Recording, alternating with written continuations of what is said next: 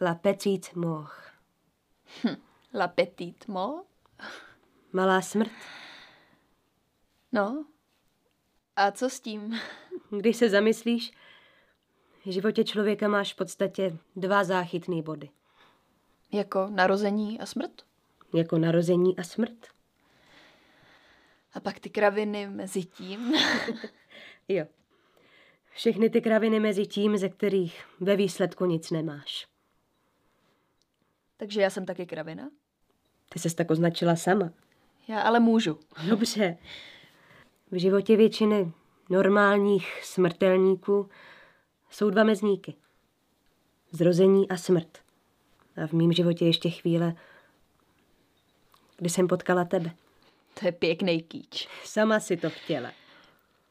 Radši se vrať zase k těm kravinám, prosím. Prostě nic není tak jistý jako smrt.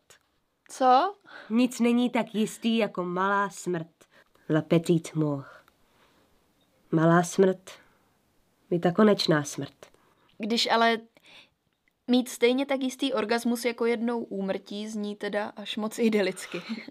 Spíš se to spojuje s tím, že la petite mort je u zrodu nového života. jako jo, ale jako mladší jsem žila v představě, že sex a orgasmus je to samé. Teď už ale člověk ví, že... Jsi špitomá. Jo, to vím taky. Víš, co mě napadá?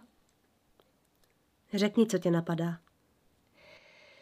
Jestli je orgasmus malá smrt, tak musí být asi pořádná jízda být mrtvej. Co? Jo.